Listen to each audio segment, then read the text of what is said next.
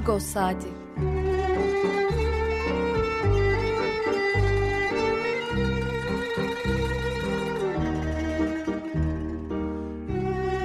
Haftalık Agos gazetesinin penceresinden Türkiye ve Dünya gündemi. Agos'un mutfağından haberler, söyleşiler, olaylar.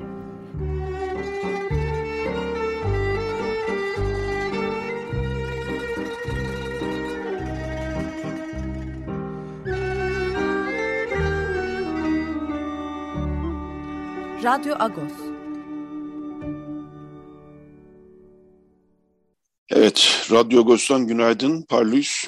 Ben Yetvart'tan Zikyan. Bu hafta size ben yardımcı olacağım. Hangi şarkıyla başladık? 2019 yılında Gomidas'ın, Gomidas Vartabed'in 150. doğum yılı e, vesilesiyle düzenlenen konseri hatırlarsınız. Harbiye'de e, düzenlenmişti. Osman Kavala'nın da büyük emekleri vardı bu konserin düzenlenmesinde. Konserin kapanış grubu da Goht, Ermenistan'dan gelen Goht grubuydu. Ee, çok da müthiş bir performans sergilemişlerdi. Bu şarkılarını çaldık daha önce ama epeydir çalmıyorduk. Goht'u bir hatırlayalım dedik. O gün de bir hatırlayalım dedik. Evet bu hafta ne var? Birazdan Pakrates Sükkan'la haftalık olan sohbetimizi yapacağız. İkinci bölümde Ali Nozinyan'la e, Ermenistan uzanacağız ve Ali Nozinyan'la hem e, Antalya Diplomasi Forumu'ndaki temasları, Ermenistan Dışişleri Bakanı Ararat Mirzoyan'ın Türkiye'ye gelmesini ki bu önemli bir gelişme. Hem işte bu Rusya'nın Ukrayna işgali e, iki hafta geride bıraktı orada oluşan tabloyu. Hem de Berlin'deki demokrasi konferansını geçen hafta düzenlenen konuşacağız. Son bölümde de e, Deniz Erdoğdu, doçent doktoru Merkez, e, Türk Tabipler Birliği Merkez Konseyi üyesi Deniz Erdoğdu'yla Hekinlerin e, sorunlarını, çalışma koşullarını ve Cumhurbaşkanı Erdoğan'ın gidiyorlarsa gitsinler açıklamasını konuşacağız. Agos'un manşetinde de bu hafta e, Antalya'da kritik temaslar e, manşeti atmıştık. E, hakikaten kritik temaslar olacaktı çünkü. E, Agos'un içeriğinden hafta e, pardon program boyunca bahsedeceğiz. Paket abi çok bekletmeyelim. E, hatta günaydın Paket abi parlıyız. Parlıyız Yatvat günaydın. Ee, soğuk bir e, İstanbul sabahında e, dinleyicilerimizle buluştuk. E, bu sabah e, şu an itibariyle kar yok ama e, bayağı buz tutmuş yerler. E, kolaylık diliyoruz herkese. Yani seyretmesi güzel ama yürümesi, çalışması gayet zor bir hava e, koşulları var. Hele hele dışarıda çalışmak zorunda olanlar için durum gayet e, zordur diye düşünüyorum. Bizim için gece de zordu abi. Biz 14 saat elektriksizdik. Dolayısıyla... Kurtuluş, kurtuluştu ama öyle mi? Evet, ha. evet, evet. 14 saat elektriksiz kaldık dün gece. Hay yani Allah. sabaha karşı saat 4'te geldi elektriğimiz. Hay Allah. Saat 3.30'tu. Candıraş bir şekilde penceremiz tık tıklandı. Biliyorsun biz Bodrum katta oturuyoruz. Hemen evet. çıktım baktım nedir diye. Adamın biri aldığında da bir ışık elektrik idaresinin çalışanı. Kapıyı aç, binanın sigortalarını takacağım. Çıktım Allah Allah. Kapıyı açtım, apartman kapısında otomatik de çalışmıyor. Neyse adam biraz sigortaları taktı, birazdan elektriği vereceğiz dedi. Ha, bu sizin apartmanla ilgili bir şey miydi? Bizim apartman değil, sonrasında da sıradaki diğer apartmanlara gitti. Ben onu farkında Aha. değilim. Ben daha önce teker teker girip binaların girişindeki trafolardaki sigortaları çıkarmışlar yerlerinden. Allah Çalışmayı Allah. öyle götürmüşler. Bütün gece çalışma sesini duyduk zaten biz burada ama e, sigortalarımızın çıkarıldığını farkında değildik. Neyse adamcağız taktı sigortaları. Yarım saat kadar sonra da saat dörttü. Elektrik geldi. Tabii o saate kadar kombi falan çalışmadı. E, üşümüşsünüz. Evet. Üşüdük. Zor bir geceydi yani. Hay Allah geçmiş olsun. Sağ olasın. Hele hele çocuğu bebeği olanlar için daha da zor olmuştur. E tabii ki, Geçmiş tabii ki. Evet. Tabii ki. Şimdi bu hafta gündemimiz yoğun aslında Pakrat abi ama bir kayıpla başlayalım istersen. Mari Değirmenciyan'ı kaybettik. Evet, Ee, evet. Sevan Tabii öğretmen, öğretim üyesi. Ee, Sevan Değirmenci'nin annesi, e, Sevan Değirmenci'nin annesi olmanın ötesinde de bir, bir kimliğe sahipti. Sevan Değirmenci'nin Agos okurları, e, Radyo Agos dinleyicileri bilirler. Ermenice konusundaki e, çalışmalarını, e, öğretmenliği olmuştu. E, Ağustos'ta sık sık yazıları çıkmıştır. Hem e, Ermeni kültürü tarihine dair hem Ermeni diline dair. Hem de Ranting Vakfı'nda Ermenice dersleri e, veriyordu. E, verdi de hala uzun süredir de veriyor ama dediğim gibi sadece Sevan Değirmenci'nin annesi olma gibi bir vasfı yoktu. Sen daha yakından biliyorsun aslında e, eğitim dünyamızın önemli emektarlarından birisiydi değil mi? Evet e, ama Sevan'ın yazılarını hat, e, sayarken ben Şirinler ailesi yazılarını hatırlıyorum. E, ve o yazılar sonrasında Sevan'ın başına da büyük dert olmuştu. Sevan Ermenistan'da Ermenice eğitimi görmüş çok nadir insanlardan biriydi Türkiye Ermeni toplum açısından. O anlamda da onun e, buradaki okullarda Ermenice dersi veriyor olması önemli bir kazanım sayılıyordu. Çünkü Türkiye'de Ermeni edebiyatı okuma şansı yıllardan beri olmamıştır. Ee, Ermenistan'la da e, bağımsızlıktan sonra ancak bu yönde temaslar oldu. Ee, şimdi aynı eğitimi alan başka genç insanlar da var. Ama Sevan bu anlamda ilk yetişmiş ilk öğretmendi ve bizim için ilaç gibi gelen bir şeydi. Çünkü bugüne kadarki Ermenice öğretmenleri e, Sevan'la kıyaslandığında son derece vasıfsızdılar. Bu onlara hakaret anlamında söylenmiş bir söz değil. Düpedüz onların donanımı e, Ermeni edebiyatı anlatmak için yeterli değildi. Genellikle üniversitelerin pedagoji bölümlerinden Fransız dili ve edebiyatı, İngiliz dili ve edebiyatı gibi bölümlerden mezun olmuş insanlar Ermenice dersi veriyorlardı bizim liselerimizde. Sevan o anlamda bir ilkti. Ama o e, Şirinler ailesi yazıları yüzünden e, çocuğun işiyle oynadılar. E, okul yönetimi üzerine kurulan baskılar karşısında Sevan'ı öğretmenlikten çıkardı. Bunu da şimdi vesile olduysa bu yarayı bir e, deşmek istedim bir kez daha. Ama Marie Değirmenciyan'a gelince dediğin gibi Seva'nın annesi olmanın ötesindeki en önemli özelliği onun bir eğitimci olmasıydı. Ben kendisini Bomonti Mkhitaryan'da müdürlük yaptığı dönemde e, hatırlıyorum. E, o dönemde Bomonti Mkhitaryan biliyorsun kapanma tehlikesiyle karşı karşıya kaldı. Daha doğrusu hukuksuz bir şekilde, haksız hukuksuz bir şekilde okul binası gasp edilmeye çalışıldı. Elinden alınmaya çalışıldı. Parasını verip satın aldığı okul binası. Ve o dönemde e, Barille İrmenciyan okulun müdürüydü. E, o sırada Agos'un özellikle kopardığı büyük yaygarayla o süreç e, durduruldu. Okulun gasp edilmesi süreci durduruldu. E, Şişli Belediyesi de devreye girdi ve e, bir çözüm yolu bulundu. E, o sırada biz tanıştık. Sonrasında da uzun yıllar Öğretmenler Vakfı'nda e, yönetici konumuyla görev yapan bir insandı.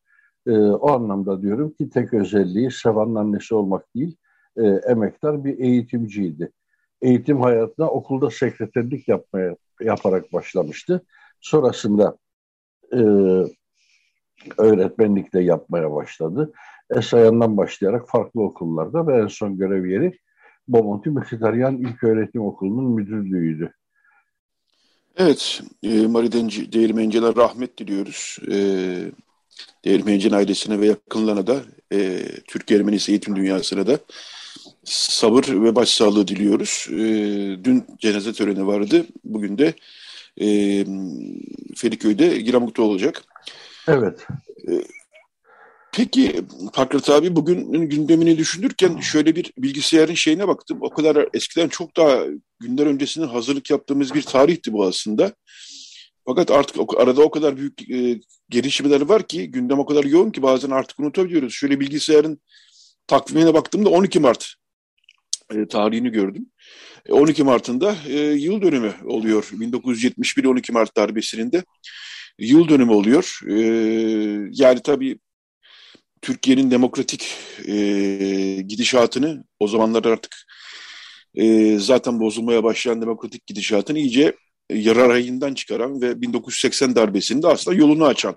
Ha 1960 darbesi de 1980 darbesinin yolunu açmıştır denebilir. Ee, o da mümkündür ama 1971 muhtırası, muhtıra sonrasında hükümet istifa etmek zorunda kalmıştı hatırlanacaktır Demirel hükümeti. Ee, yine de e, veyahut da alışkanlık yaratan diyelim belki de e, darbelerin alışkanlığını kazandıran bir muhturu olmuştu. Ne dersin? Var mı ekleyecek birkaç sözün Fakat abi? Sadece birkaç söz mü? Belki saatlerce konuşabiliriz bu konuda.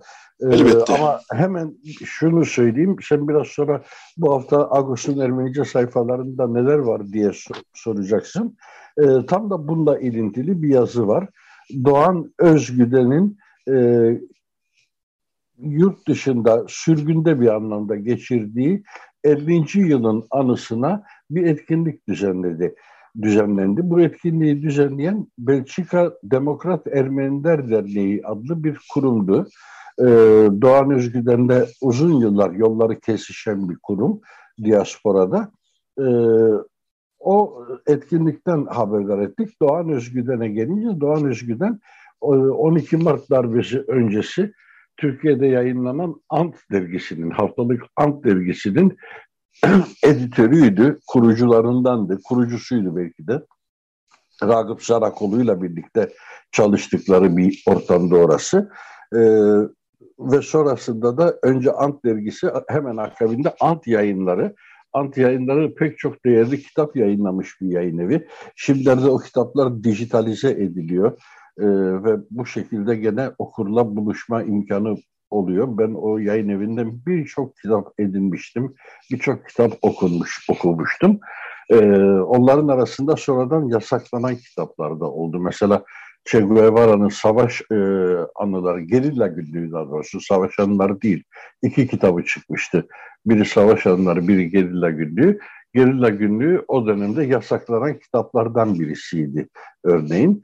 E, Doğan Özgür'ün hakikaten de e, Türkiye'de e, sol ideoloji içerisinde çok değerli katkılar olan bir insan.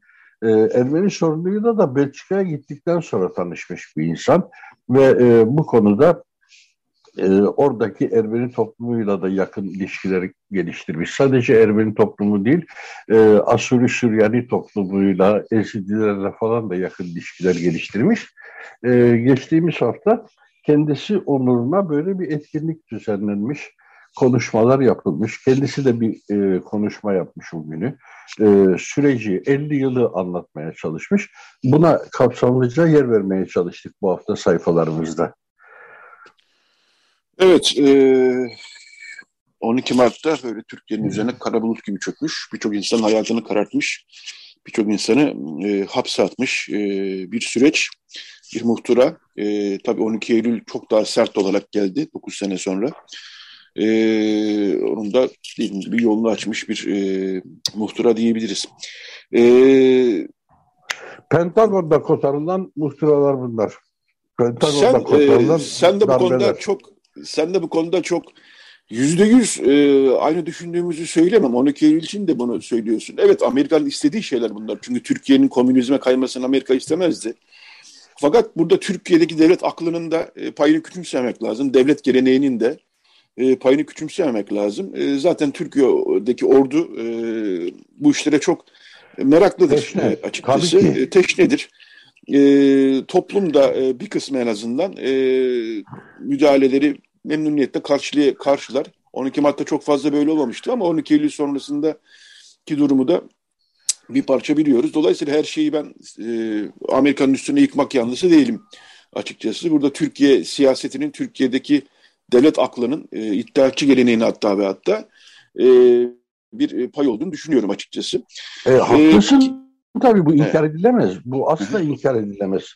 E, Türkiye'de dediği gibi böyle bir akıl, böyle bir damar olduğu muhakkak. E, hatta bunu anayasal bir şey olarak da, e, görev olarak da tanımlıyorlar o dönemin darbeci askerleri e, anayasanın bize verdiği yetkiyle şöyle yaptık böyle yaptık diyebiliyorlar çok rahatça.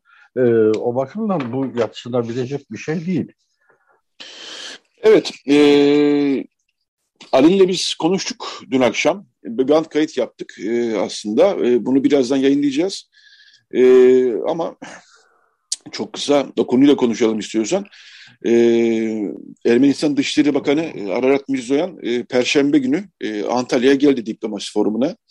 Perşembe akşamı e, Lavrov ile görüştü. Dün gün boyu forumlar vardı. E, çok kritik bir temasını göremedim açıkçası e, Mirzoyan'ın ama herhalde bugün Dışişleri Bakanı Çavuşoğlu ile görüşür diye düşünüyoruz yani oraya kadar geldikten sonra. Ama gene de bir e, Ermenistanlı bakanın Türkiye'ye gelmesi e, aslında önemli bir gelişme. E, ne dersin? Yani, Çok önemli bir gelişme temaslardan, ama... Temaslardan ee, belki bir şey çıkmaz ama somut, önemli. Hayır, temaslardan her ne çıkacaksa bu daha çok e, iki temsilcinin e, temaslarından beklemek gerekiyor. E, esas süreci götürenler onlar çünkü e, Serdar Kılıç ve Ruben Rubinyan esas e, temasları götüren taraflar. E, şimdiki biraz daha protokol bir şeydi. E, hatta Ararat Müzeyyan'ın Ermenistan Dışişleri Bakanı Türkiye'ye gelişi bile e, protokol bir durumdu. Yani yapılan çağrıya e, karşılık vermiş vermemiş olmak için yapılmış bir e, gelişmeydi. Çok fazla beklenti her iki tarafta da yoktur şimdi bu aşamada. Ama iki Dışişleri Bakanlığı'nın yani Mahmut Çavuşoğlu'yla e, görüşmesinin de e, bir anlamı olacağı muhakkaktı Mevlüt Çavuş, Çavuşoğlu'yla. E, fakat gölgede kaldı. Esas herkesin dikkatini e, çektiği şey e, Ukrayna ve Rusya Dışişleri Bakanlarının e, yan yana gelmesiydi ya da Türkiye Dışişleri Bakanı'nın onlarla yaptığı, yaptığı görüşmelerdi.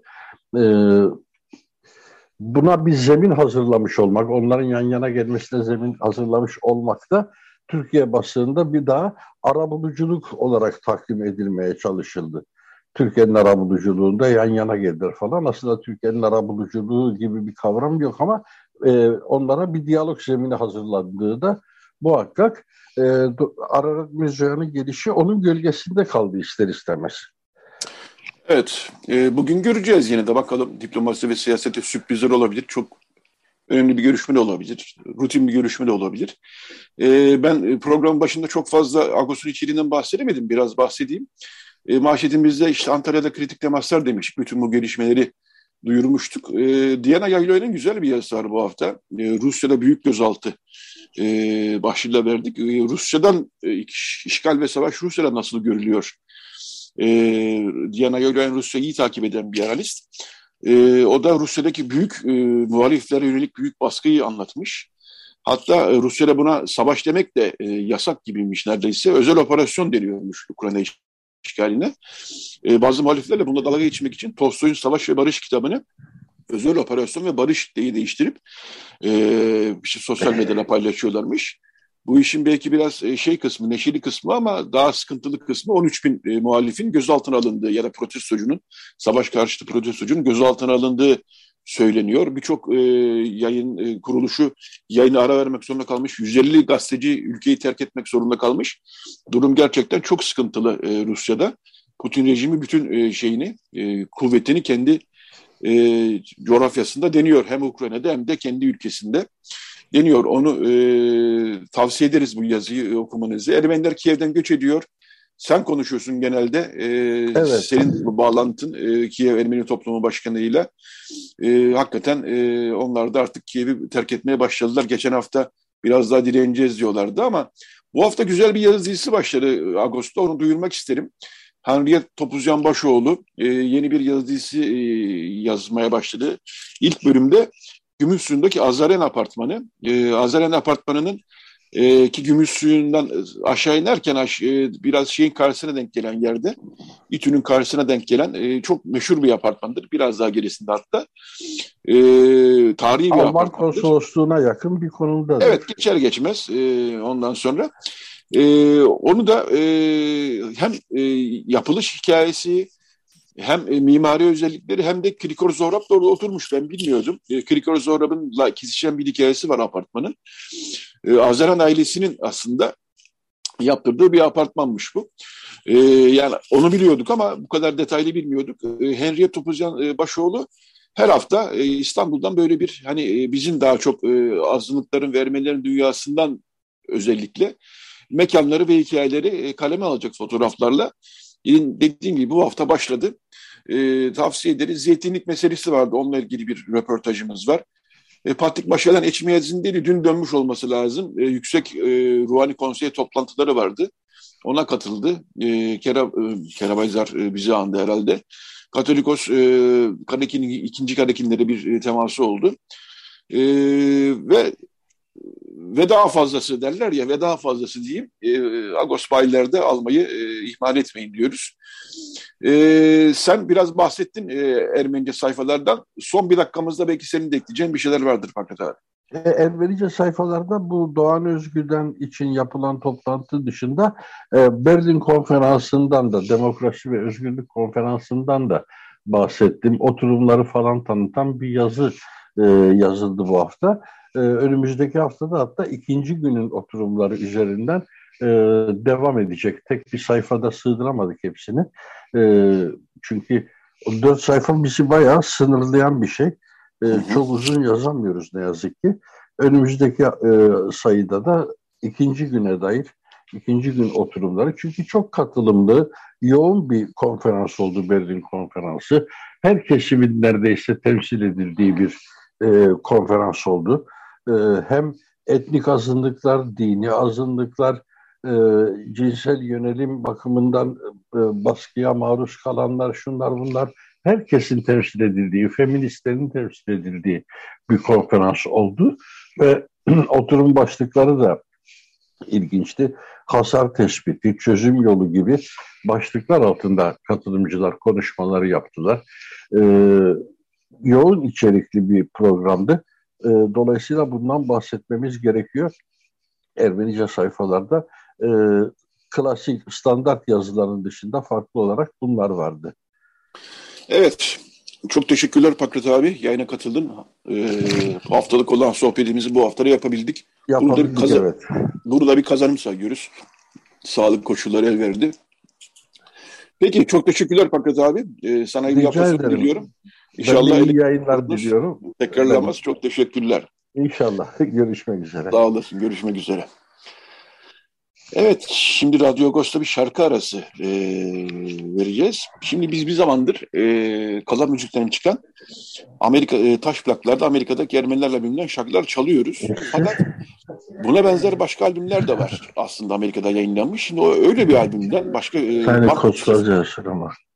Marcos Sifnios'un e, yine 1910'lar 1920'ler e, öyle diyeyim ben size. E, Rum bir müzisyen Marcos Sifnios e, Osmanlı'dan e, göç etmiş Amerika'ya. E, onun bir şarkısını dinleyeceğiz. Bate Koritsais Horo şarkısını dinleyeceğiz. Bu o zamanlar çıkmış bir albümden bahsediyoruz.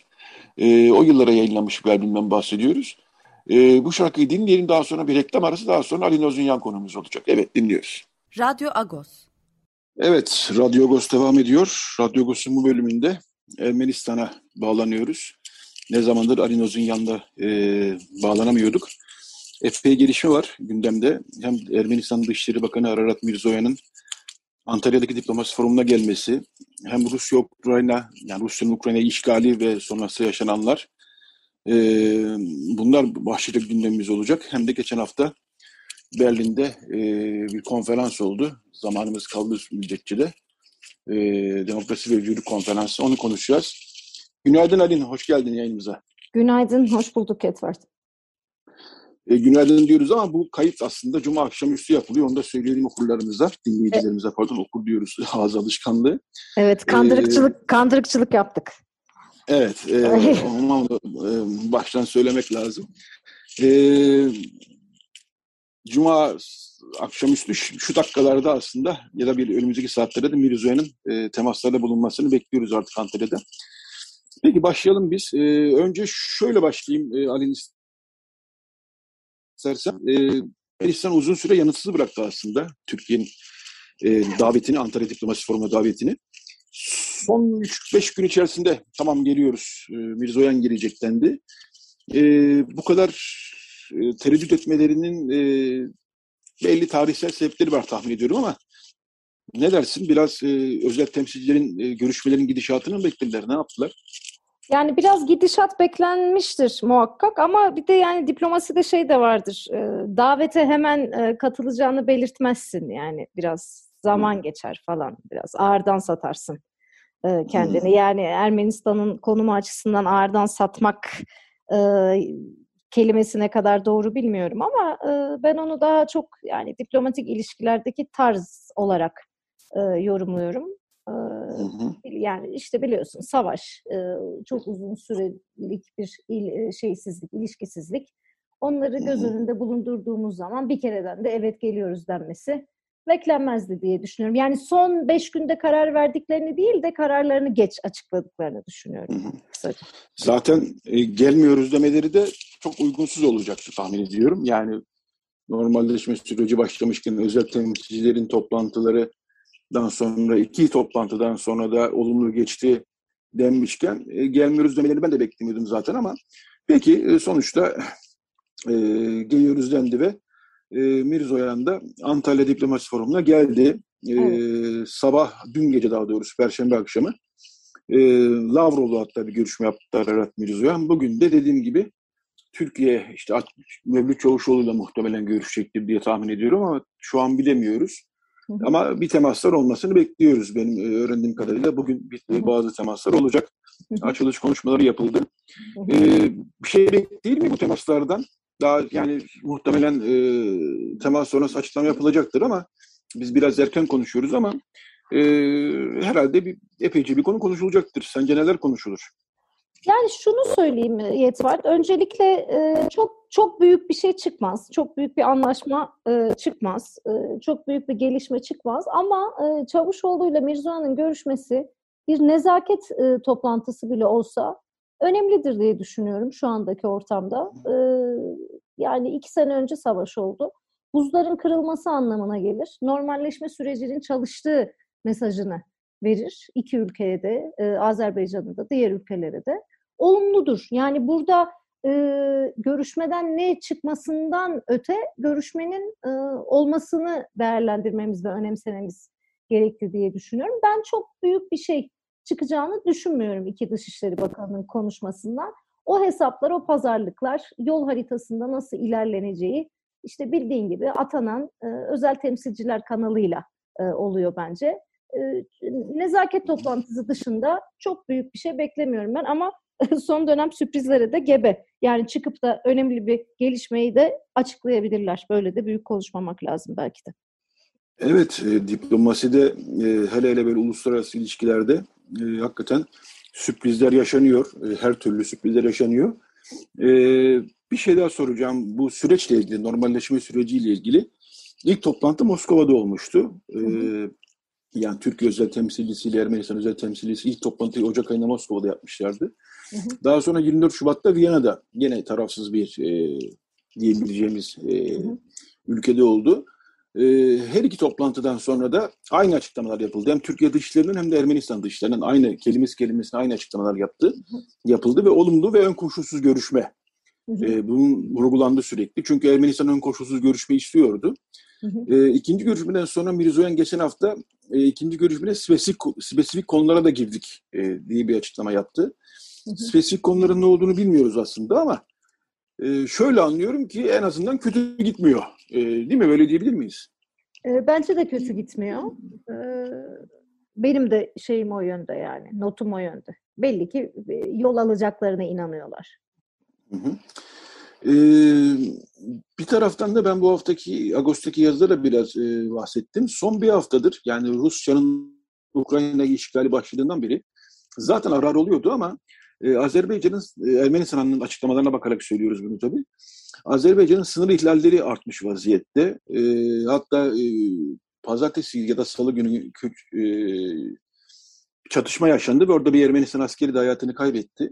Evet. Ee, şöyle bir durum mu var acaba? Yani Azerbaycan'da bir taraftan Rusya hazır Ukrayna ile uğraşırken biz biraz daha sıkıştıralım e, Ermenistan'ı gibi bir şey mi yürütüyor yoksa bizim bilmediğimiz başka şeyler mi oluyor? Oraya yansıyan nedir? Olabilir, olabilir. Yani e, Karabağ'da gaz da yok biliyorsun. Gaz gaz kesildi. Şu anda insanlar evet, bir de öyle soğuktalar. Bir şey var. Yani. Evet. Yani bu işte biz buradayız, bu iş bitmedi, biz biz daha güçlüyüz, biz sizi sıkıştırırız, bizim şartlarımızı kabul edeceksiniz mesajlarını daha nasıl diyeyim, daha sertleştirmek için böyle hı hı. hareketlerde bulunabilir Azerbaycan. Yani sicilini bildiğimiz için nasıl oynadığını bu oyunu böyle olabilir. Tabii şey bir şanssızlık yani şunun altını çizmek gerekiyor şöyle ya da böyle bir normalleşme sürecine e, girildi. Seninle daha önceki programlarda da konuştuk. Yani ne olursa olsun bu süreç desteklenmeli. İki ülkenin de e, iki ülke için de önemli ve gerekli bir şey. E, ama e, bölgenin gerçekleri şu anda e, Rusya'nın içinde bulunduğu durum e, bu süreci kötü etkileyeceğe benziyor. Ee, yani Rusya'nın şu anda başı çok dertte, bir sürü şeyle uğraşıyor.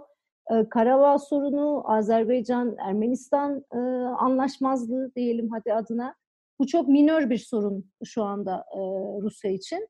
Ama iki ülke için de çok can alıcı e, bir sorun. Bu anlamda iyi bir dönemde değiliz öyle söyleyeyim avantajlı bir dönemde değiliz yani sorunun çözümü için. Evet çünkü bilhassa Ermenistan Azerbaycan arasındaki stabilizasyonu Rusya sağlamışken e, Rusya'nın başka bir işle meşgul olması gerçekten e, bu süreç açısından e, can sıkıcı bir durum gibi gözüküyor.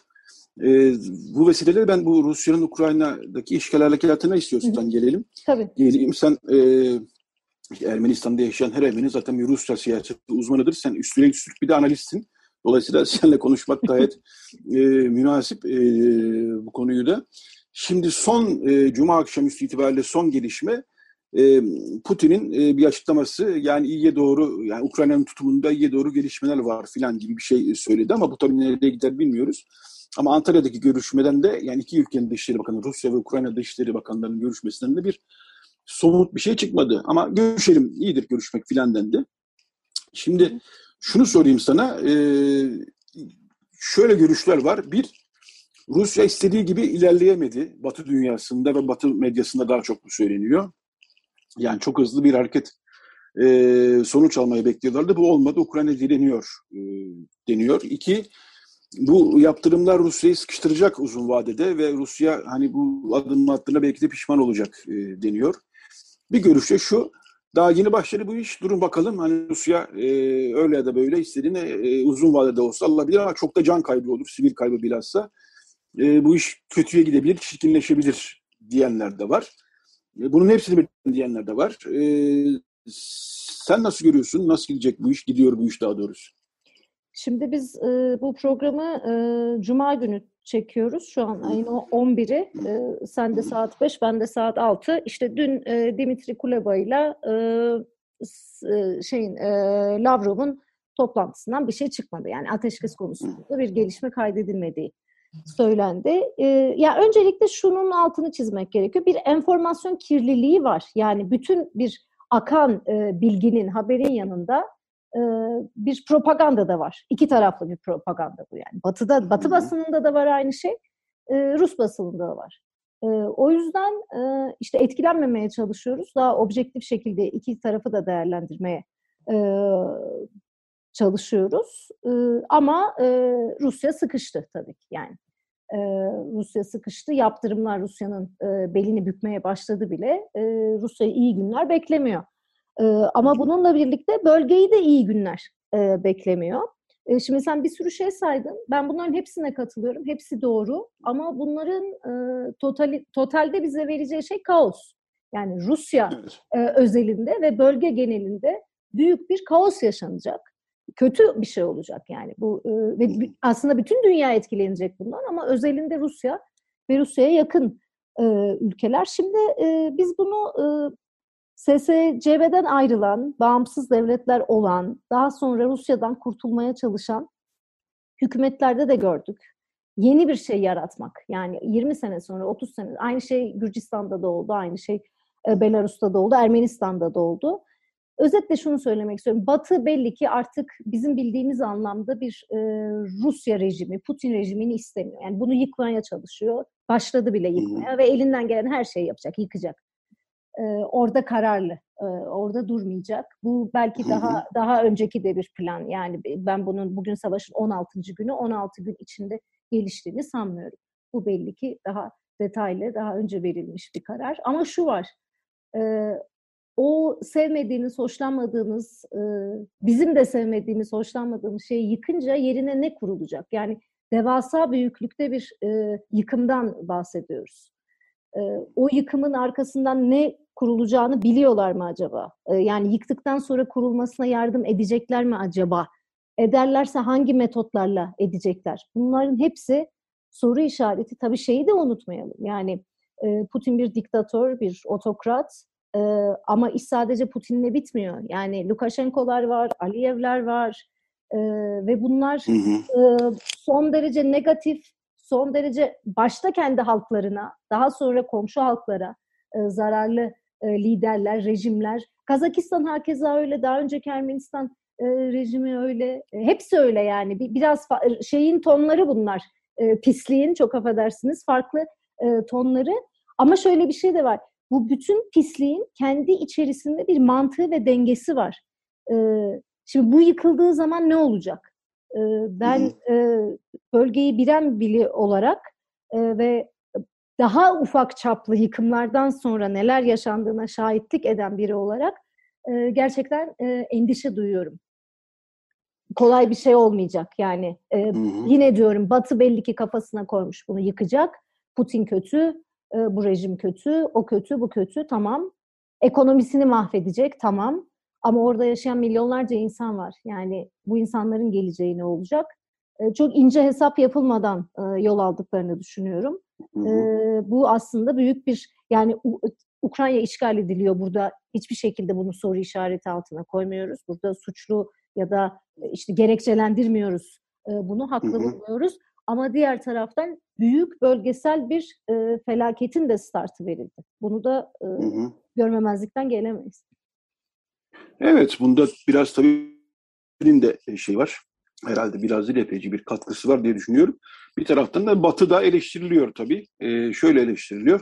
Ya Ukrayna konusunda biraz fazla ileri gittiniz. E, dolayısıyla hani Pandora'nın da kutusu açılmış oldu deniyor. Artık burada o haklı bu haklı demenin bir alemi yok. Somut olarak gözümüzün önünde cereyan bir işgal var. Ee, ve bu işgalin sonunda milyonlarca insan evlerini terk etmek zorunda kaldı e, Ukrayna'da e, yüzlerce sivil hayatını kaybetti. Büyük bir insanlık dramı yaşanıyor ve bunun da sorumlusunun tabii Rusya'daki Putin rejimi olduğunu söylemek kendi adıma e, lazım. Ama hakikaten bu işin yani geçen hafta Aydın Selcan'la konuşuyorduk. Orada da söyledim. Yani savaşa girmek kolaydır ama savaştan çıkmak zordur işin gerçeği. E, dolayısıyla bilinmezliklerle dolu e, bir e, döneme girmiş bulunuyoruz ve bunun Türkiye etkilemesi de kaçınılmaz. Bilhassa işte e, o kadar can kaybı varken, e, yerinden edilmiş insan varken belki bunu konuşmak ayıp ama Türkiye açısından da bir e, enerji boğazına gireceğimiz, en azından enerji zamlarını yaşayacağımız açık. E, zaten Türkiye'de durum e, ekonomik açıdan hayli sıkıntılı. E, daha da sıkıntılı bir döneme gireceğiz gibi gözüküyor. E, bu faslı son bir soruyla kapatayım. E, Ermenistan tabii bir de şimdi yeni bir pozisyonda buldu kendisini. Yani Rusya ile ilgili BM'deki oylamalarda e, tabii Rusya'ya karşı çıkamıyor e, açıktan. E, hatta geçen haftaki oylamada yani Rusya'nın kınandığı oylamada çekimsel kaldı. E, bunu daha çok e, Ermenistan'daki analistler e, başka türlü ne olacaktı zaten. Hani mantıklı olan buydu diye açıklıyorlar ama bu iş yani Batı ile Rusya arasındaki bu gerginlik e, arttıkça Ermenistan kendini daha da sıkışmış bir halde bulacak mı? Ne yapacak sence? Çok sıkışacak bir durum yok çünkü e, Batı tarafı yok artık bu bölgede. Yani bazı evet. şeyleri e, yani bunu iki sene önce anladı Ermenistan. Savaş sırasında anladı. E, o zaman da çok konuştuk biliyorsun. Ateşkes denemeleri oldu ama başarılı olan ateşkes Rusya'nın başına çektiği ateşkes oldu. Yani bu bölgede Batı yok. Bunu kabul etmemiz gerekiyor.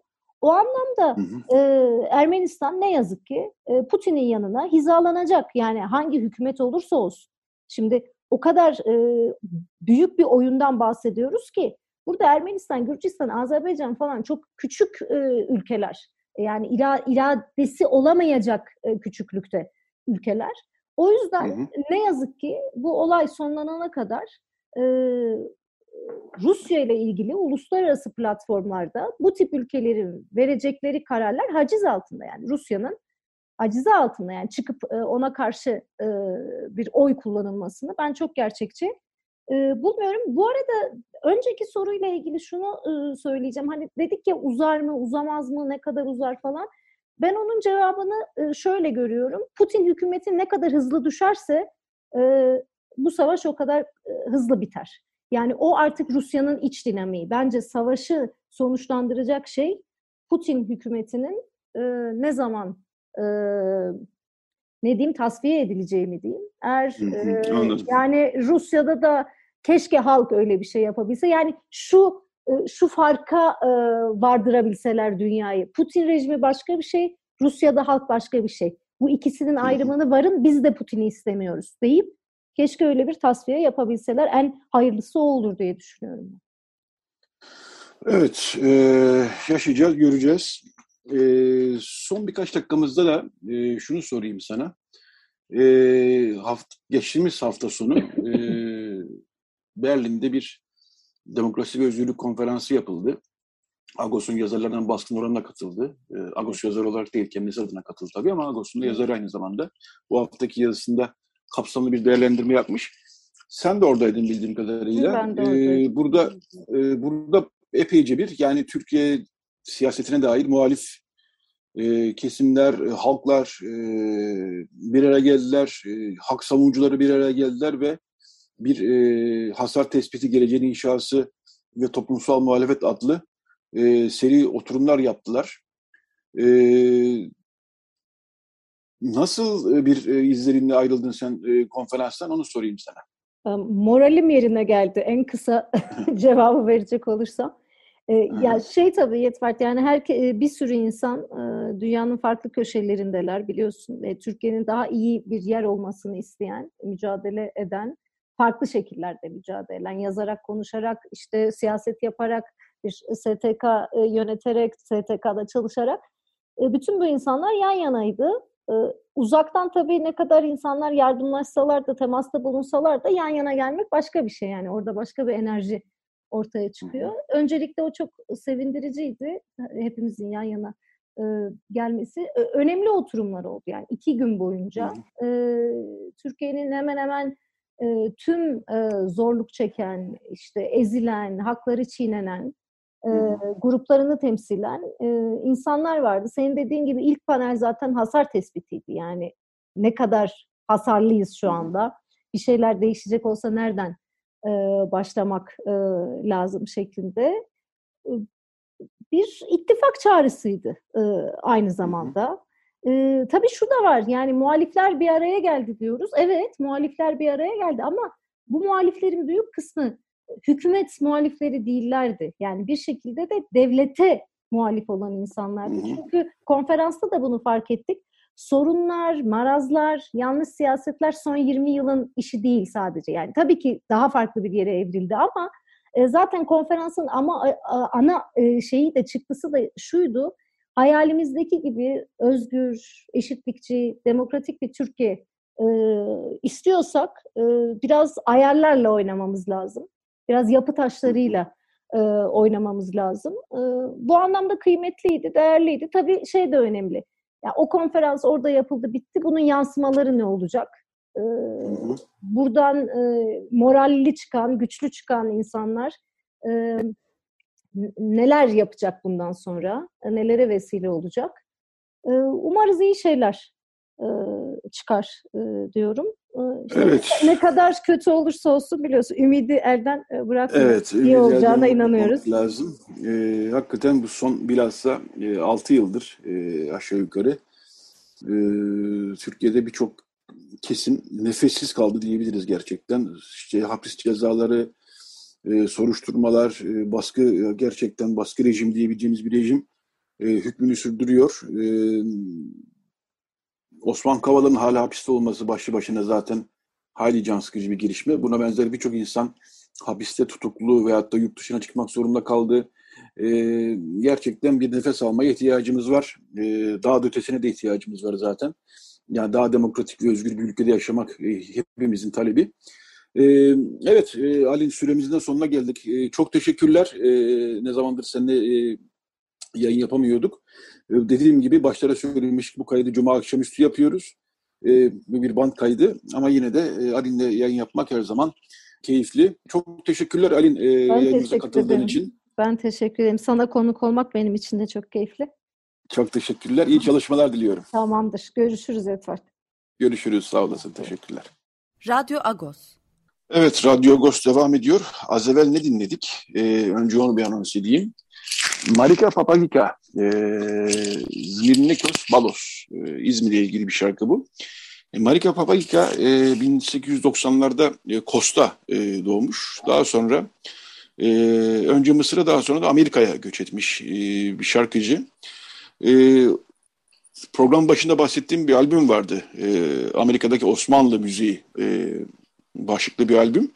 Bu albümden seçtik bu şarkıyı. E, Marika Papagika'nın sesi de gerçekten e, hayranlık uyandırıcı, güzel bir ses.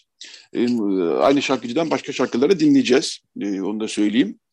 Şimdi Radyo Agos'un bu bölümünde e, doktorların, hekimlerin ve sağlık çalışanlarının sorunlarını e, konuşacağız. Bunu zaman zaman konuştuk Radyo Agos'ta. E, Agos'ta da konu ettik sık sık.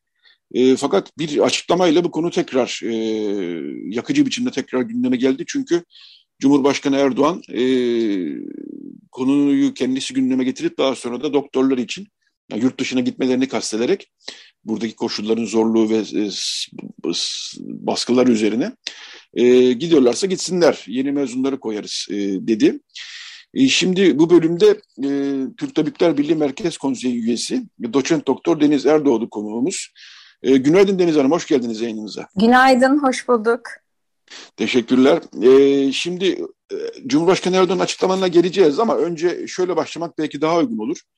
E, biraz da pandemiden itibaren ama pandemi öncesinde de bu konu vardı, e, takip ediyorduk biz. E, hekimler, e, sağlık çalışanları gerçekten çok e, sıkıntılı koşullara çalışıyorlar. Gerek özlük hakları, gerek maaş ama onun ötesinde e, saldırılar e, yani hastaların saldırıları, şiddete varan e, saldırılar ve bir tür böyle bir kenara itilmişlik ve baskı içinde yaşayan bir e, sağlık çalışanlarıyla karşı karşıyayız. Biz e, vatandaşlar olarak tabii bu konuyu gündeme getiriyoruz elimizden geldiğince. Gazeteler olarak bu konuyu gündeme getiriyoruz ama e, sizden ilk önce e, bunu bir duymak istiyorum. E, son 3-4 yılı belki e, odaklanmak lazım. Belki daha öncesi de vardır ama Evet. Nedir gidişat? E, nasıl tarif edersiniz durumu? Evet yani sağlık alanına baktığımız zaman 2022 e, itibariyle geriye dönüp 20 yıllık sürece bakınca sağlıkta dönüşüm programını görüyoruz. Performans getirildi. E, aile hekimliği sistemi getirildi. Birinci basamak hizmetleri e, çökertildi gerçek anlamıyla.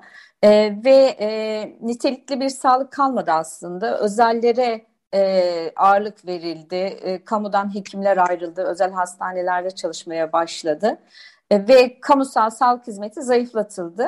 E, bu da e, tüm sağlık çalışanlarına ve hekimlere şöyle yansıdı. 5 e, dakikalık, 10 dakikalık sürelerde kışkırtılmış bir şekilde e, poliklinik talebine karşılık vermek zorunda kaldık. E, ve e, angarya çalışma arttı e, yardımcımız olurdu eskiden. Hemşirehamla birlikte çalışırdık polikliniklerde. Daha sonra tıbbi sekreterlerin e, verilmesi gerekirken polikliniklere verilmedi. Hekim e, birçok işi bir arada e, yürütmeye çalıştı ve hekimlik yapacağı süre kısaldı. Ve hastalar yeterli bir teşhis, tedavi alamadığı için çok kereler hastanelere, polikliniklere başvurdu.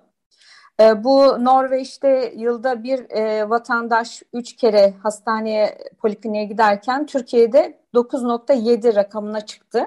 Yani gereksiz bir iş yükü, gereksiz bir kalabalık ve sonuçta e, endikasyon gereklilik olmadığı halde istenen tetkikler, MR'lar, tomografiler ve e, reçete edilen e, binlerce kutu ilaç e, ortaya çıktı. Ama halk da gerçek anlamda bir sağlık hizmeti alamadı ve hatta e, hastalığı e, komplike hale geldi. E, zor vakalar haline geldi. Böyle bir ortamda çalışırken hekimler e, özlük haklarının aşındırıldığını, çalışma koşullarının e, kötüleştiğini e, gördüler. Ve üstüne üstlük e, sağlıkta şiddet vakaları sözel, fiziksel artmaya başladı. E, tıp eğitimi de nitelikli olmadığı için, e, sonrasında uzmanlık eğitiminin de niteliği azaldığı için hekimler e, yurt dışına gitmeyi çözüm olarak gördü. Yurt içinde bir gelecek göremedi. E, ciddi kayıplar oldu. Yani başarılı genç e, meslektaşlarımızın e, kaçışına şahit oluyoruz. Ve salgında e, tüm bu olumsuzluklar katlanarak arttı. Salgın da iyi yönetilmedi. Salgın birinci basamakta karşılanmalıydı. Ekonomik tedbirlerle o dönem yoğun e, vakaların olduğu dönem, aşının olmadığı dönem e, işsizler, yoksullar evde tutulabilmeliydi. E, Fakat bunlar bu önlemler alınmadı ve ağır vakalar COVID polikliniklerine, COVID servislerine, COVID acillere ve yoğun bakımlara geldi. E, hekimler, e, hemşireler, teknisyenler, e, bütün e, psikolog, e, sosyal hizmet uzmanı, fizyoterapist, e, tüm sağlık meslek grupları çok zorlandı. Yani aşırı bir iş yükü e, ve sağlığı riske girmiş e, hastaneler sonuçta çok tehlikeli ve riskli e, iş e, alanlarıdır. Kendi sağlıklarını tehlikeye attılar ve gerçekten e, 504 e, sağlık çalışanımız, 187'si hekim, COVID nedeniyle kaybedildi. Tüm bu olumsuzluklara biz Türk Tabipleri Birliği olarak dikkat çekiyoruz. E, iki yılı buldu. E, dün itibariyle ikinci yılıydı. Salgın ilanının, kabulünün e, ikinci yılıydı. Hı hı. Biz Sağlık Bakanlığı önüne de gittik. Hem e, anmamızı yaptık. Yasımız var. E, çok sağlık çalışanı e, meslektaşımızı kaybettik diye. Ve tüm bu sorunlara dikkat çektik. Yine taleplerimizi dile getirdik. E, durum budur. E, biz e, diğer e, tüm e, sağlık meslek gruplarının sendika, e, dernek, örgütleriyle ortak çalışıyoruz. E, aramızda e, işbirliği olmalı, iletişim olmalı. Çünkü sağlık bir iş e, koludur ve emeği e, herkesin e, kendi alanında değerli.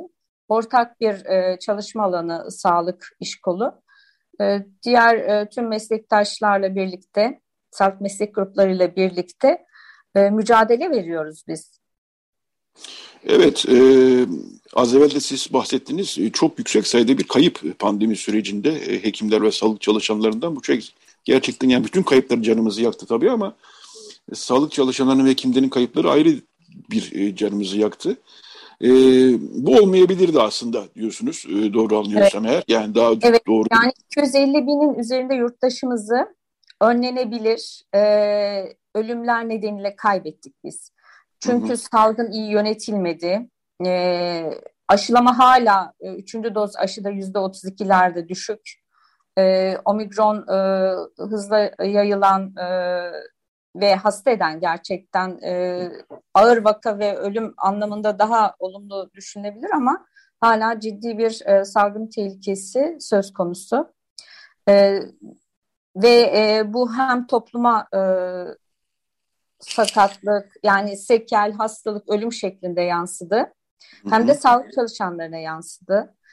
Bu kadar ağır koşullarda çalışırken tehlikeli e, sağlık çalışanının sağlığını riske atan koşullarda çalışırken e, değer bilinmemek, e, şiddet söyleminin e, kullanılması ve bunun da sahaya gerçekten sözel fiziksel şiddet şeklinde yansıması hekimleri iyice yıldırdı.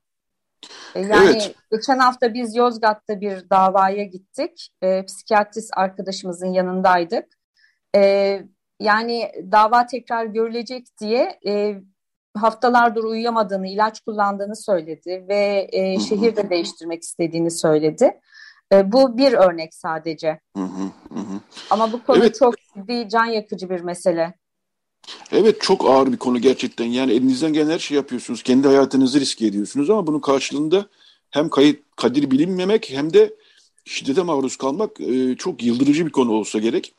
E, ben konu açılmışken bir şey daha sormak istiyorum. Bu sağlık sisteminde de yani pandeminin ve bütün bu bahsettiklerimiz dışında genel bir tıkanmayı da e, kendi adıma gözlüyorum. Daha doğrusu sosyal medyadan da bu e, geri dönüşleri alıyorum. Bir kamu hastanelerinden randevu almak çok zorlaştı. Yani alamıyorsunuz. Dolayısıyla kendinizi tamam parası neyse verelim özel hastaneye gidelim durumunda buluyorsunuz. Fakat özel hastanelerde de pahalı gerçekten. Yani e, dolayısıyla vatandaş derler yani vatandaş diyeyim ben. E, halk böyle bir ikili bir sıkıştırma içinde buldu kendisini. E, yani kamu hastanesinde randevu olmak, tedavi almak gerçekten çok zor e, özel hastaneye gidildiğinde zaten çok yüksek rakamlar ve hemen zaten teste gidildiği için bir de o test rakamları e, üzerine biniyor ve Dolayısıyla böyle bir sıkışmışlık içinde miyiz? Bilmiyorum siz ne dersiniz? Gerçekten öyle. E, şimdi sanal kuyruklar oluştu. MHRS'den randevu alınamıyor. E, ve bir dönem e, birkaç ay önce Sağlık Bakanlığı salgından dolayı karşılanamamış bu talebi e, gidermek için 5 dakikada bir randevu verdi ve aslında hala örtük bir şekilde o sürüyor. 10 Hı-hı. dakikada iki kişiye randevu veriyorlar. E, mesai saatinden önce başlatıyorlar randevu e, saatini. Bir şekilde polikliniklerde 70, 80, 100, 120 hasta oluyor ve tek hekim. E, çoğu yerde e, tıbbi sekreteri yok, yardımcısı yok. E, bilgisayar işlerinde, de otomasyon işlerini de yapması gerekiyor. E, raporu kendisi yazıyor, medullaya gönderiyor. E, orada bir takılma oluyor. E-reçete yazacak, sistem çöküyor falan. Bunlarla uğraşırken hekimlik için vakit kalmıyor. Hatta e, hastayla göz teması kuramıyoruz biz. Hı hı. E, hasta da geriliyor haklı olarak. Yani e, yeterli bir e, hizmet alamadığını, dinlenmediğini, muayene edilmediğini, fiziksel muayeneye e, hasta e, masasına, sedyeye geçirilmediğini görüyor. E, ve tatmin olmuyor. E, bu da e, doğru olmayan teşhisler, malpraktis şeklinde e, sonuçlanıyor zaten. Biz o dönem e, bakanlığı eleştirdik ve ortaya çıkacak malpraktislerden hekim sorumlu değil, bakanlık sorumludur dedik. Mesleki kötü uygulamalardan. Buradan iyi bir sağlık e, hizmeti sonucu e, çıkmıyor. E, özellere gittiği zaman hastalar e, yüksek faturalarla karşılaşıyor. SGK özelleri karşılıyor. Ayrıca özel hastaneye diyor ki o bir ticari işletme bir yerde. Yüzde 200 fark e, katılım e, ücreti alabilirsin diyor. Hmm. Ayrıca özellerde e, her özel hastanede her branş hekimi yok. Yoğun evet. bakımı yok. Yani e, tam cevap da alamıyorsunuz. Hı Ve e, hastaların kafasında şöyle bir soru işareti de var. Yani bu ameliyat gerekli miydi? Bu e, tetkik gerekli miydi? E, para almak için mi yapıyorlar diye e, güveni de zedeleyen bir şey. Hı hı. E, bunu ben e, bakanlığın e, bir tercih olarak kasıtlı yaptığını düşünüyorum. Kamu e, hizmetini, kamusal sağlık hizmetini zayıflattı. Bu görevini üzerinden attı. Özelleri teşvik etti.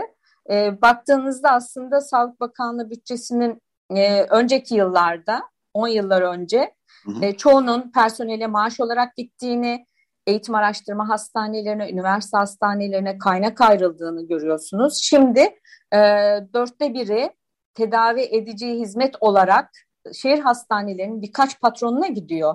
Kira hı hı. ve kullanım bedeli şeklinde. Ee, SGK'ya bakıyorsunuz. O da bizim primlerimizle oluşturulan e, bir e, bütçe. Oradan da e, daha çok e, hastanelere, kamu hastanelerine değil de ki SUT Hı. güncellenmedi. Çok da düşük tutuluyor ödemeler, ücretler. Hı. Özel hastanelere ödendiğini görüyorsunuz. Özel Hı. hastanelerin sayısı hızla arttı, katlanarak arttı. Fakat yine de e, bütün e, sağlık hizmetini çoğunu yani yüzde 60-70 devlet hastanesi, ikinci basamak, üçüncü basamak ve e, üniversite hastanesi veriyor. E, bunlar en zor e, vakaları alıyorlar, en ucuza ameliyat ediyorlar ve hala SGK'dan parasını alamıyorlar. Yani bilinçli bir şekilde kamu sağlık hizmeti e, zayıflatıldı. Özele e, bir teşvik ve e, kaçış sağlandı. Yani e, aslında kaynağın olduğunu, e, sonuçta yine e, devletin, hazinenin e, kaynaklarından e, verildiğini biliyoruz biz özele. E, bu bir tercihtir. Evet. Ee, bizim Türk Tabipleri Birliği olarak sürekli uyardığımız, önerilerde bulunduğumuz mesele e, sağlığın toplumsallaştırılması, birinci basamak sağlık hizmetinin güçlendirilmesi, basamaklandırılmış e, sevk zincirinin ortaya çıkması, e, özele değil kamuya e, bütçe ayrılması, e, şehir hastanesi sahibine değil sağlık çalışanlarına e, bütçe ayrılması e, ve e, yeterli ücretin ödenmesi şeklinde oldu hep. Evet burada bir de bütün bunlar yetmezmiş gibi gene bir vatandaş olarak söylüyorum. Yakınımızdaki önümüzdeki hastanelerin kapatılıp çok daha uzaklarda çok daha e, büyük ama içinde kaybolduğumuz ne yapacağımızı bile, bilemediğimiz hastanelerin inşa edilmesi gibi bir süreçle karşı karşıyayız. Mesela en basit örnek Etfal Hastanesi e, depreme dayanıksız diye olabilir gerçekten. yıkıldı ama onun yerine çok uzak yani gitmenin çok zor olduğu gerek hasta gerek hasta yakın olarak gitmenin çok zor olduğu Seyran Tepe gibi bir yere e, devasa bir hastane kuruldu. Tamam peki daha iyi bir bina, daha e, sağlam bir bina olabilir ama gitmesi gelmesi gerçekten çok yıpratıcı ve e, bir labirentin içindesiniz. Yani zaten oraya gittiğiniz zaman kendinizi kaybediyorsunuz. Bir de böyle politika var. Bu da herhalde zorluyor. E, yani hastaları zorluyor ama bilmiyorum.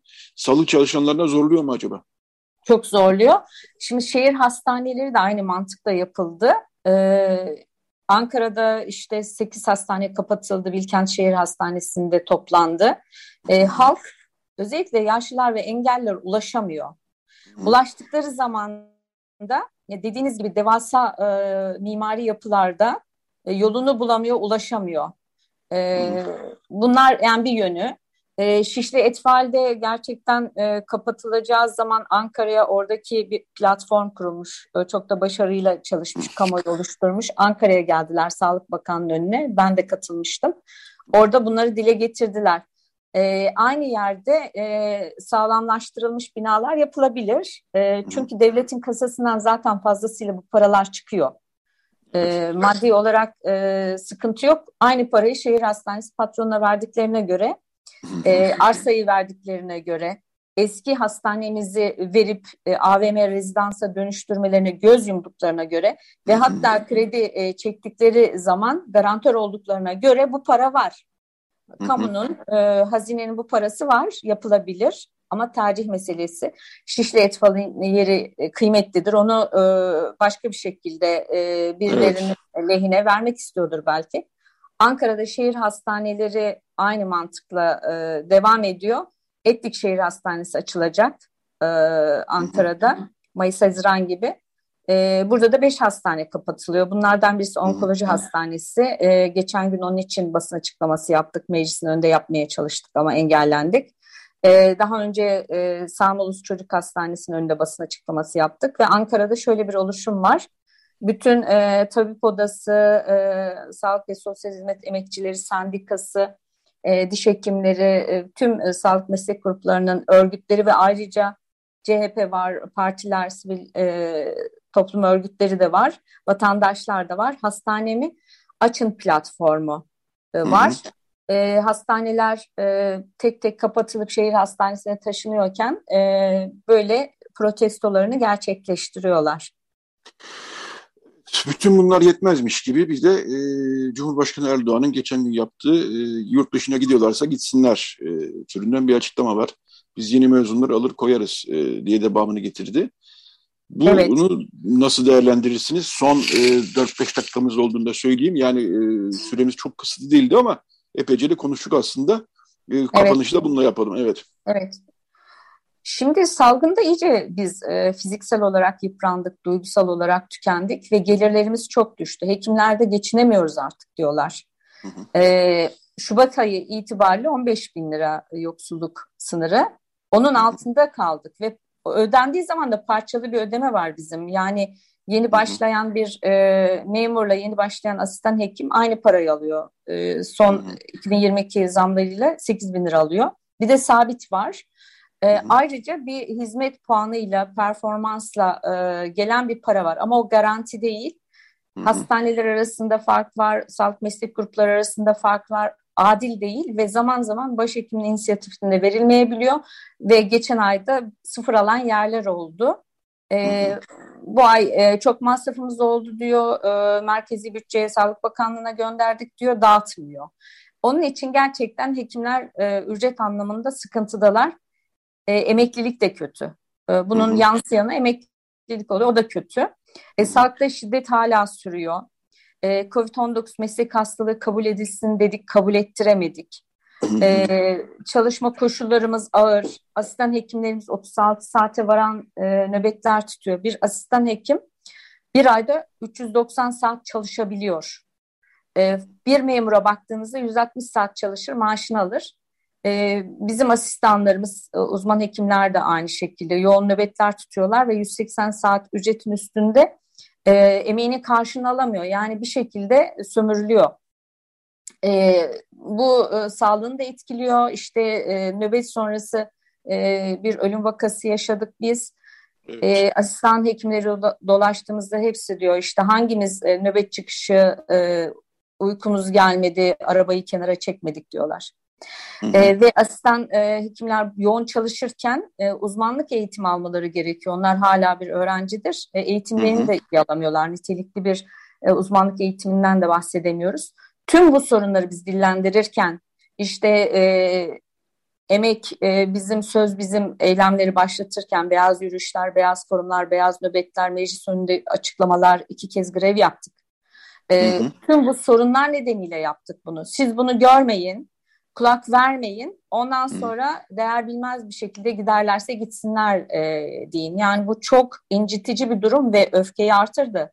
Hı hı. E, Pazartesi, Salı günü bizim tekrar iki günlük e, görevimiz var e, görevimiz var, iş bırakma var ve katılım yüksek olacak. E, herkes e, artık sonuç almak istiyor. Bu taleplere karşılık bir e, sonuç almak e, ve mesleğini düzgün yapmak istiyor. Herkes memleketini seviyor, burada kalmak istiyor. Yurt dışı bir e, kaçış çözüm olmamalı. Cumhurbaşkanının e, bu açıklaması talihsizlik aslında biraz da orada mantık hatası da var. Diyor ki giderlerse gitsinler yurt dışına e, yeni mezun hekimlerimiz var. Oysa yurt dışına giden zaten yeni mezun hekimler. E, salgından sonra 20 ayda baktığımızda 2000 hekim yurt dışı için iyi hal belgesi aldı bizden Türk Tabipleri Birliği'nden. Good Standing hı hı. belgesi. E, Ocak ayında baktığımızda bu giderek artıyor. Bir, Ocak ayı içinde Ocak 22'de de 197 hekim, yeni mezun hekim Good Standing belgesi ve gitti, gidiyorlar. E, bu ülkede bir gelecek göremiyorlar. Hani bu anlamda e, bir talihsizlik olarak bir e, yani akıl tutulması olarak falan görüyorum ben. Ve biz evet. yani olarak da. Yani biz de e, vatandaş olarak gerçekten çok üzüldük böyle bir açıklamayı duyduğumuza. Sizi tahmin edemiyorum gerçekten.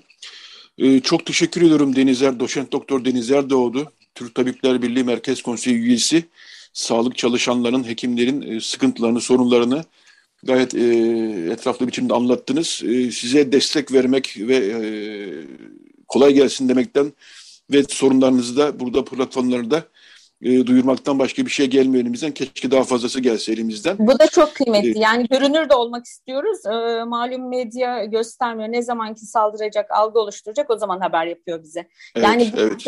çok kıymetli. Ben teşekkür ediyorum. Ee, tekrar teşekkürler, sağ olun. Ee, size kolaylıklar diliyorum. İyi bir hafta sonu diliyorum. Ee, sağ olun. Ee, Türk Tabipler Birliği, Mer Türk Tabipler Birliği Merkez Konseyi ve bütün Türk Tabipler Birliği çalışanlarına kolaylıklar diliyoruz. Sağ olun, teşekkür ediyoruz. Evet, Radyo Gus'unda bu hafta sonuna geldik. Böylece e, bir şarkıyla kapatacağız. E, ama önce e, bir anonsumuz var. Berem e, yayında yardımcı oldu bize. E, şimdi biraz evvel çalmıştık. Maria Marika Papagira'dan bir şarkı çalmıştık. Yine e, aynı şarkıcıdan, aynı Marika Papagira'dan e, ben telaffuz edemedim Mustafa bir türlü kusura bakmayın. Ama e, bu toprakların bir insanı e, ondan bir şarkıyla kapatacağız. Mantalena'yı dinleyeceğiz. Haftaya yeni bir Radyo Ghost'ta buluşmak üzere diyoruz. Herkese bir hafta sonu diliyoruz.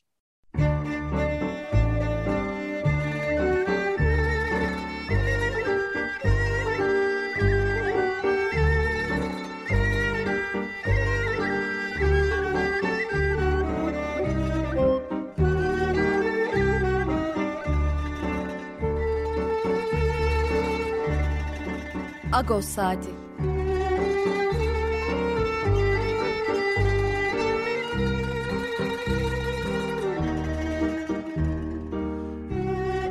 Haftalık Agos gazetesinin penceresinden Türkiye ve dünya gündemi. Agos'un mutfağından haberler, söyleşiler, olaylar.